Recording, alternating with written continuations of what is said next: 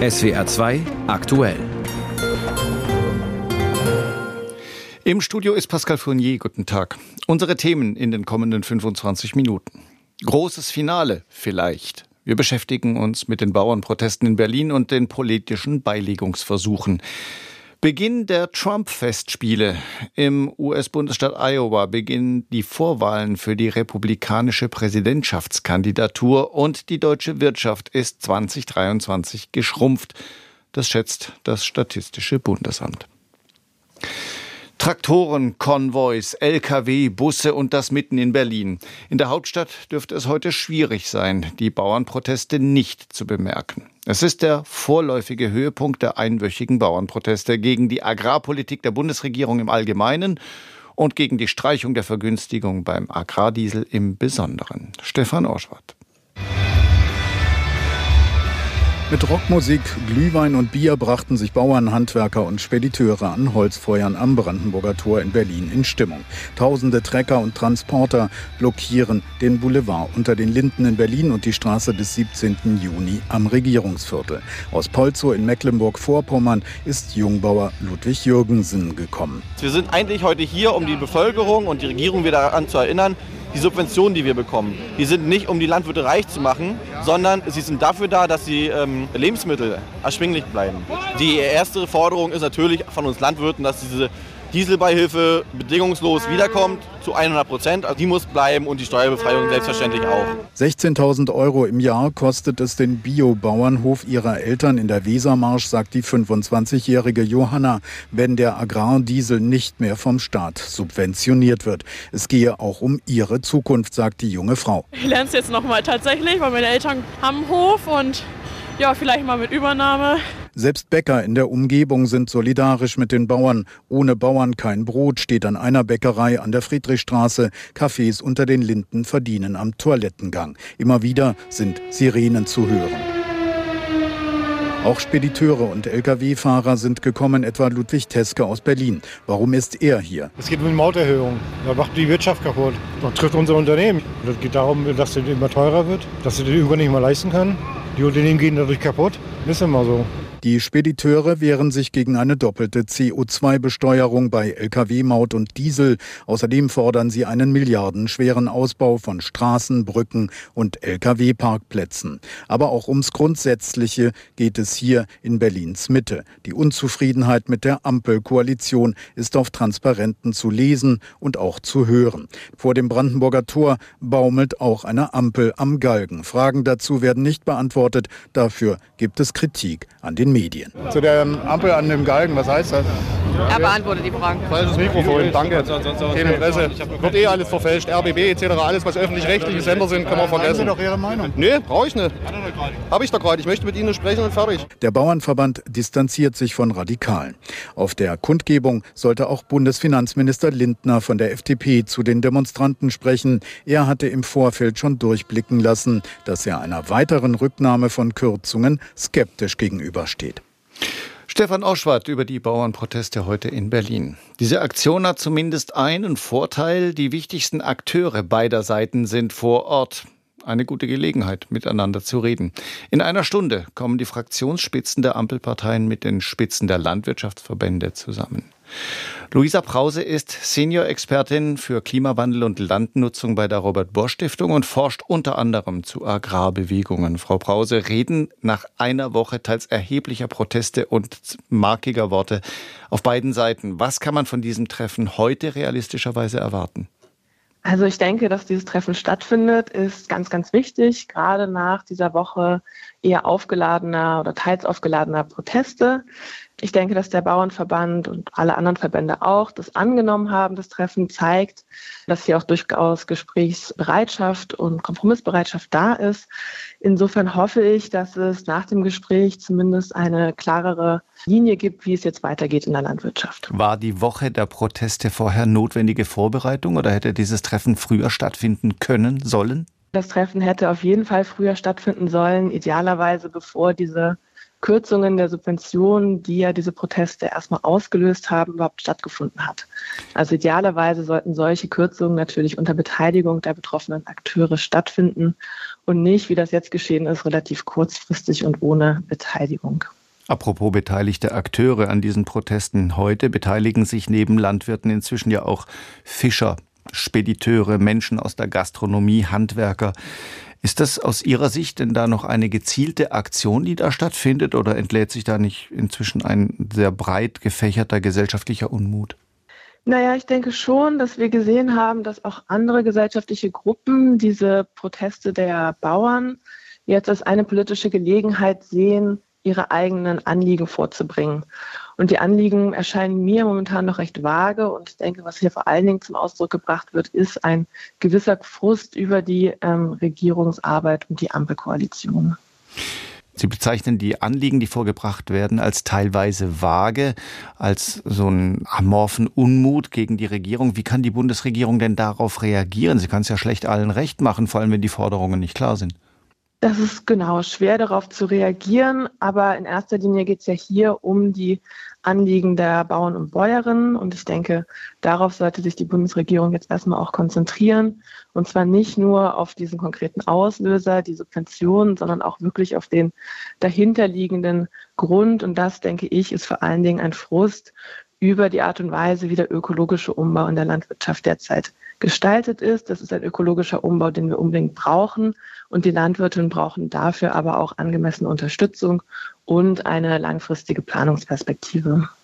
Kurz vor den heutigen Gesprächen hat die Bundesregierung den Bauern die Bereitschaft zu weiterem Entgegenkommen signalisiert. Ist es vor einer solchen Gesprächsrunde in so einer Situation ein kluges Signal aus Ihrer Sicht? Ich denke, es ist ein kluges Signal insofern, dass es ganz klar die Gesprächsbereitschaft auch auf Seiten der Regierung signalisiert. Und ich denke, das ist wichtig, um produktive Gespräche überhaupt möglich zu machen. Schon seit Tagen steht im Raum die Gefahr, dass die Proteste der Bauern unterwandert werden von rechts, von Querdenkern, von Reichsbürgern. Inwieweit delegitimiert das die Proteste? Ich denke, es war ganz wichtig, dass sich hier der Bauernverband wirklich klar abgegrenzt hat. Und ich finde auch in den Demos hat man in den letzten Tagen immer mehr auch gesehen, dass die Landwirtinnen selbst mit Stickern, wir sind bunt und anderem auch gezeigt haben, dass sie eben sich hier nicht so leicht unterwandern lassen. Natürlich ist es problematisch, wenn wir auf solchen Demonstrationen rechtsextreme Symbolik sehen. Das ist ganz klar. Aber wie gesagt, ich finde, hier hat der Bauernverband und auch die Landwirtinnen selbst ein klares Signal gesetzt. Die Agrarökonomin Luisa Brause, sie forscht bei der Robert Bosch Stiftung unter anderem zu Agrarbewegungen. Das Gespräch haben wir kurz vor der Sendung aufgezeichnet. Das Unwort des Jahres 2023 lautet Remigration. Heute Vormittag verkündet von der Jury der sprachkritischen Aktion, die diese zweifelhafte Ehrung jedes Jahr vergibt. Remigration, das ist ein beschönigender rechter Tarnbegriff für Zwangsausweisung und bis hin zur Deportation von Menschen mit ausländischen Wurzeln. Besondere Relevanz bekam dieser Begriff jüngst durch die Korrektivrecherche über ein Treffen unter anderem etlicher AfD-Funktionäre und diverser Rechtsextremisten in Potsdam, bei dem es eben just darum ging, um Remigration, also um die Zwangsabschiebung im Falle eines Falles Zehntausender. Das Bekanntwerden dieser Pläne hat offenbar viele Menschen aufgeschreckt und so gab es in mehreren Städten der Bundesrepublik über das Wochenende Großdemonstrationen, unter anderem mit Beteiligung des Bundeskanzlers und der Außenministerin. Auf der politischen Ebene geht zugleich die Debatte darüber weiter, wie sinnvoll ein Parteiverbotsverfahren gegen die AfD wäre. Sabine Henkel kommentiert. Na also, es geht doch. Die Mitte der Gesellschaft, sie lebt. Sie lebt und steht auf, demonstriert lautstark gegen Rechtsextremismus, Faschismus und gegen die AfD. Zeit wird's. Eine journalistische Recherche über Nazi-Pläne hat den Leuten die Augen geöffnet. In Hamburg, Berlin, Potsdam, Dresden, Düsseldorf, Duisburg und anderen Städten waren sie auf der Straße. Sie wollen nicht zulassen, dass die AfD an die Macht kommt. Auf keiner Ebene, weder unten und schon gar nicht oben. Nie wieder haben sie gerufen. Familien waren da, Kinder, alte Gewerkschafter, Linke, Grüne, SPD und in Augsburg hat sich auch die Oberbürgermeisterin der CSU beteiligt. Chapeau. Genauso muss das sein. Es geht um die Demokratie. Da spielt es keine Rolle, welcher demokratischen Partei man angehört. Es zählt allein, gegen Antidemokraten aufzustehen, sie aufzuhalten, eine Brandmauer zu errichten. Der Verfassungsschutzpräsident hatte zuvor allen die Leviten gelesen. Und Thomas Haldenwang hat recht. Die Mitte der Gesellschaft hat sich in ihrem komfortablen Privatleben eingerichtet und nimmt nicht wahr, wie ernsthaft die Bedrohung für die Demokratie geworden ist. Aber jetzt haben zumindest einige Zehntausend verstanden und Flagge gezeigt. Aber das reicht nicht. Es müssen mehr werden. Im Süden, im Norden, im Osten, im Westen, in ganz Deutschland. Die schweigende Mehrheit darf nicht länger schweigen. Sie muss laut werden und Rechtsextremismus stoppen. Nur so geht es. Ein Kommentar von Berlin-Korrespondentin Sabine Henkel. Eigentlich hat der israelische Fußballer Sagif Yeheskiel gestern genau das getan, wofür er eigentlich bezahlt wird. Er hat ein Tor für seinen türkischen Verein Antalyaspor geschossen. Ein wichtiges noch dazu, den 1 zu 1 Ausgleichstreffer gegen Trabzonspor. Während seines Torjubels allerdings hielt Jeheskiel seine bandagierte Hand in die Kamera, auf die er mit Filzstift 100 Tage 7.10. geschrieben hatte. Eine Solidaritätsadresse an seine Heimat, die vor 100 Tagen am 7. 7.10. von der Hamas überfallen wurde. Das Problem, die Türkei sieht sich in diesem Konflikt eindeutig auf Seiten der Hamas. Und weil es in der Türkei mit der Meinungsfreiheit nicht allzu weit her ist, hat sein Torjubel für den israelischen Fußballprofi Jeheskiel drastische Folgen. Sein Club hat ihn gefeuert und die Staatsanwaltschaft wertet seine Aktion als öffentliche Anstiftung zum Hass. Jeheskiel wurde vorläufig festgenommen, ist aber momentan wieder frei. Thomas Bormann. Sagif Jeheskiel, der israelische Fußballprofi aus Antalya, ist zwar vorerst wieder auf freiem Fuß, aber er ist seinen Job los und auf ihn wartet nun in der Türkei ein Strafverfahren wegen Anstiftung zu Hass und zu Feindseligkeit. Mit seinem Torjubel gestern hatte Sagif Yeheskiel in der Türkei Empörung ausgelöst. Türkische Medien berichteten sogleich über diesen Skandal, wie es heißt. Der türkische Justizminister Yilmaz Tunç sprach von einer hässlichen Geste. Der Fußballspieler habe damit, so wörtlich, das israelische Massaker in Gaza unterstützt. Seit 100 Tagen nämlich begehe Israel ein Verbrechen gegen die Menschlichkeit, so der Minister. Und er versicherte, die Türkei werde dem unterdrückten Volk Palästinas immer zur Seite stehen. Am Wochenende hatte Staatspräsident Erdogan betont, die Türkei werde Beweise dafür liefern, dass Israel Völkermord an den Palästinensern begehe. Diese Beweise werde die Türkei an den Internationalen Strafgerichtshof in Den Haag schicken und, so Erdogan, mit diesen Dokumenten werde Israel dort verurteilt werden. Das erwarten wir, sagte Erdogan. Türkische Medien berichten ausführlich über die israelischen Luftangriffe im Gazastreifen und über die vielen getöteten Menschen, vor allem Frauen und Kinder. Vor diesem Hintergrund wurde der Torjubel des 28-jährigen israelischen Fußballspielers Sagif Jeheskiel als Provokation aufgefasst. Jeheskiel war erst im September aus Israel zu Antalyaspor gewechselt, kurz vor dem Angriff der Hamas auf Israel. Die israelische Regierung will erreichen, dass Sagif Jeheskiel so schnell wie möglich nach Israel ausreisen darf.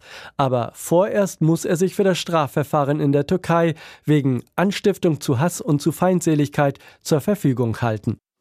Thomas Bormann berichtete. Vorsichtig gesagt ist der US-Bundesstaat Iowa nicht unbedingt der Nabel der Welt. Eigentlich ist er nicht mal der Nabel der USA. Im mittleren Westen gelegen ist Iowa laut Wikipedia vor allem bekannt für Maisanbau und seine weite Natur.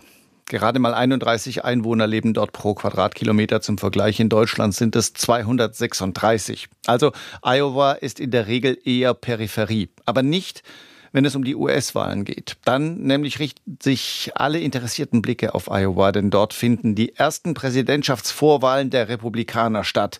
40 von zwei, von über 2000 Delegierten für den republikanischen Nominierungskongress sind zu bestimmen. Iowa liefert also einen ersten Fingerzeig. Und in Zeiten, in denen eine zweite Amtszeit von Donald Trump mindestens möglich ist, erfährt jeder noch so kleine Fingerzeig viel Aufmerksamkeit. Am Abend unserer Zeit geht's los. USA-Korrespondent Sebastian Hesse über den Iowa Caucus. Anderthalb Stunden haben sie geduldig gewartet in dem kleinen Gemeindezentrum in einem Vorort von Des Moines. Dann hat es Floridas Gouverneur doch noch geschafft über die Eispisten von Iowa. Arktische Temperaturen und ein tagelanger Schneesturm hatten die Wahlkampfmaschine kurz vor dem Caucus-Tag fast zum Stillstand gebracht. Werner, eine der vielen freiwilligen Helferinnen von DeSantis Kampagne, nimmt gelassen. But it's not the coldest day in Iowa history. It might be caucus history, but we've had colder days. Das könnte der kälteste Tag in der Geschichte des Iowa Caucus gewesen sein, sagt sie, aber die Menschen hier seien hart im Nehmen. You know, normally Floridians don't choose in January to travel north in the middle of a blizzard. Wir aus Florida reisen normalerweise im Januar nicht in Richtung Norden, scherzte DeSantis dann. Für ihn geht es in Iowa wohl um alles. Wenn er zum Auftakt der Vorwahlsaison hinter den Erwartungen bleibt, dann dürfte das Rennen für ihn gelaufen sein. Gerade musste er schlechte Nachrichten verdauen. Umfragen auf der Zielgeraden besagen, dass Donald Trump seinen ohnehin schon enormen Vorsprung noch wird ausbauen können in Iowa, dass wenn überhaupt nur noch Nikki Haley ihm gefährlich werden kann. Doch Caleb, der schon viele Saisons als Freiwilliger dabei war, winkt ab. Is uh, don't, don't, don't. Trauen Sie den Umfragen nicht, rät Caleb. Dieses Jahr seien besonders viele Jungwähler dabei, die sich eher für einen frischen Kandidaten erwärmen und nicht für Trump. Auch der Ex-Präsident war wegen des Wintereinbruchs gezwungen, viele seiner Veranstaltungen abzusagen, aber Sonntagmittag trat er dann in Indianola auf, südlich von Des Moines. Trump-Fans wie Ashley standen bei minus 20 Grad geduldig in der Warteschlange. What a day, right? Yes, it's a little chilly. Yep. Um, probably about a half hour. Eine Uh, halbe Stunde hat sie bereits in der Eiseskälte ausgeharrt. Auf Trumps Rolle beim Sturm auf das Kapitol und die bevorstehenden Prozesse wegen Wahlbetrugs angesprochen, gibt sie sich kämpferisch. Trump all the way. He is not backing down from all of the things that have been thrown at him over the past years. Trotz allem, was. Trump angetan wird, gibt der niemals auf, sagt Ashley voller Bewunderung.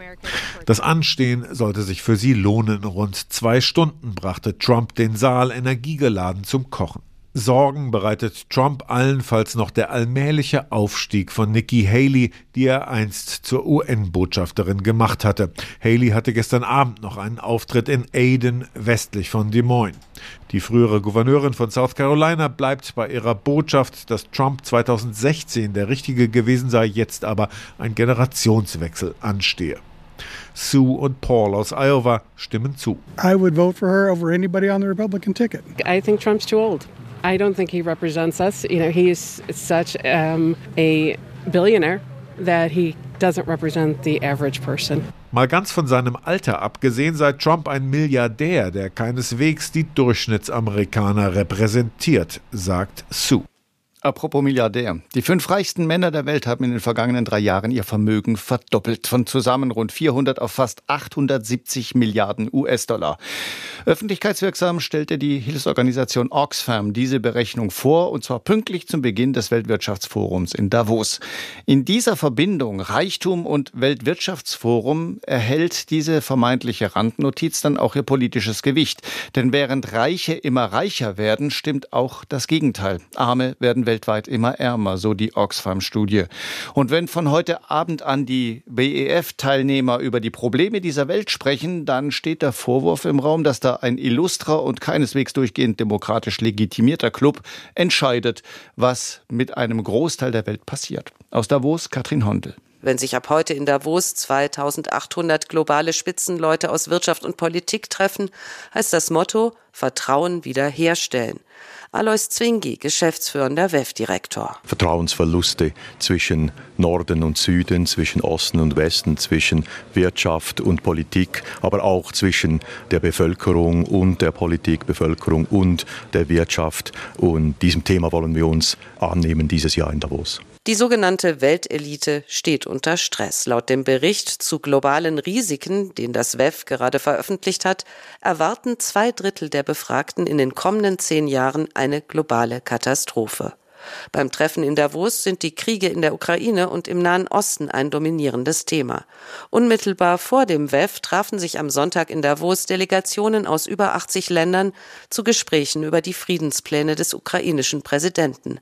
Am Dienstag wird Zelensky beim WEF eine Rede halten. Ich denke, es gibt sehr großes Interesse von verschiedensten Regionen, aber auch äh, von der Wirtschaft, äh, Ukraine weiterhin zu unterstützen und weiterhin zu schauen, wo und wie kann man früher oder später über einen Friedensprozess nachdenken und auch vielleicht in diesen Friedensprozess anzustoßen. Meint WEF-Direktor Zwingi.